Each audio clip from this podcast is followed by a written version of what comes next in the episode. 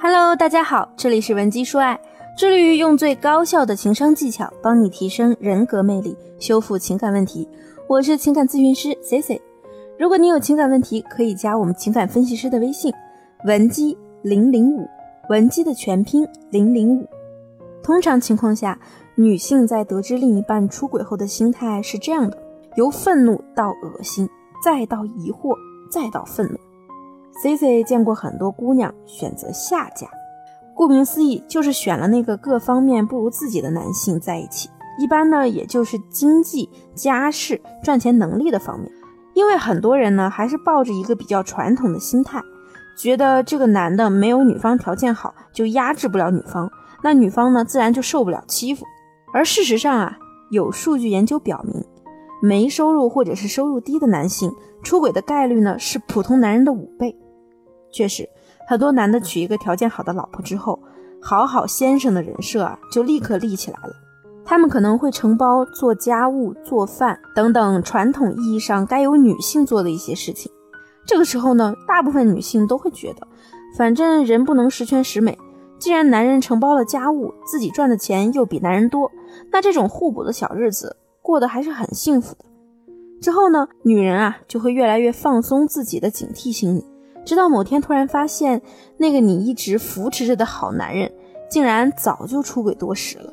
那 Cici 经常去一家美容院做美容，去的时间久了呀，就和老板娘甜甜成了好友。本身从事美容行业的女性，必然是很重视自己的外貌的，所以啊，甜甜由于保养有术，虽然已经三十六岁了，但是说她是一个八分美女一点都不夸张。加上甜甜本身家庭条件好，做事情呢又有条有理。上进心也强，所以啊，年纪轻轻就已经凭借实力开了好几家美容中心了。甜甜呢，也曾跟我聊到自己的丈夫，虽然丈夫只是一名公务员，赚钱能力一般，但是却十分的贴心顾家，再加上从小生活在农村，所以啊，很老实，能吃苦，这也是甜甜当时选择他的原因之一。甜甜也自认为很满足这种夫妻关系。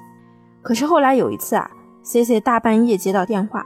甜甜呢，很平静地跟我说，发现丈夫出轨了，但是呢，还没有捅破这件事儿，需要我来帮她分析分析。虽然在我们见面之前的沟通里，甜甜都处于一种非常克制的状态，但是见面后啊，她还是没忍住哭了起来。甜甜呢，二十个小时没合眼，这期间啊，她一直在想，这是为什么呢？为什么丈夫放着自己这么一个老板娘不要，反倒要去找他店里的一个小职员呢？那当我听清楚事情原委后，才总结而出，原来啊，是因为甜甜的店比较多，一个人毕竟忙不过来，索性啊就让丈夫帮忙一起管理了两家店铺，其中一家店呢又离丈夫的单位比较近，所以丈夫每次闲下来就会去店里。本身丈夫就是个比较温文尔雅的男人，且外形条件也不错，所以啊这一来二去，店里一个小员工就动了心思。其实甜甜在得知丈夫出轨后的表现啊，还是很值得女性朋友们去学习的，就是不打草惊蛇，在发现事情后呢，能稳定住自己的情绪，而这种理智的状态更有利于我们之后去复盘整件事情，且不动声色的把丈夫和第三者的聊天记录截取保存，以便留为证据以及分析三方的心态。那么，Cici 在看过聊天记录后，就发现呢，第三者的目的其实更倾向于金钱。她总是用示弱的口气对甜甜的丈夫说：“我弟开学又给他打了好多学费，这次啊，我真的连吃饭都快成问题了。”这个时候呢，通常甜甜的丈夫就会慷慨的发个几百块的红包，然后第三者呢就表现的非常崇拜他，还说他就是他的救世主。也不难看出，甜甜的丈夫呢非常享受这种被崇拜的感觉。只不过是几百块就能让一个异性视自己为救世主，那男人啊通常都不会吝啬的。而对比甜甜和丈夫的聊天记录呢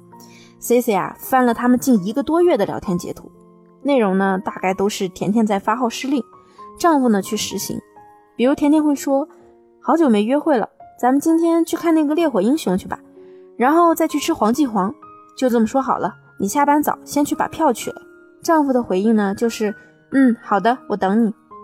可是啊，从丈夫和小三的截图来看，在那几天里。他们也去看了电影，而且呢是丈夫提议要去看《速度与激情》，还选了一家法式餐厅。很明显，甜甜的丈夫在甜甜这里啊，平时都处于一个下风的位置，而在小三的面前啊，他可以展现自己男人的一面，不用担心自己的提议被驳回，能做一些自己喜欢的事情。而甜甜呢，却习惯了让对方配合自己的步伐来，极少会去征求丈夫的意见，所以丈夫在甜甜的面前总是缺少自信的，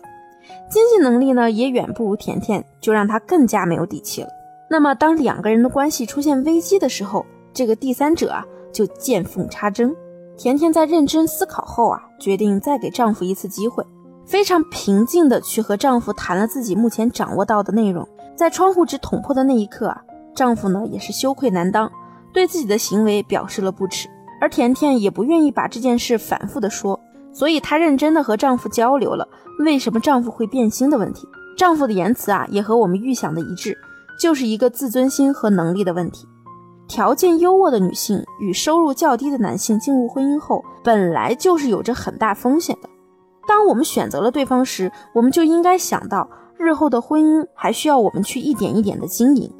如果你总是高高在上，让对方感受不到你对他的尊重，那么这段婚姻呢，就很可能岌岌可危。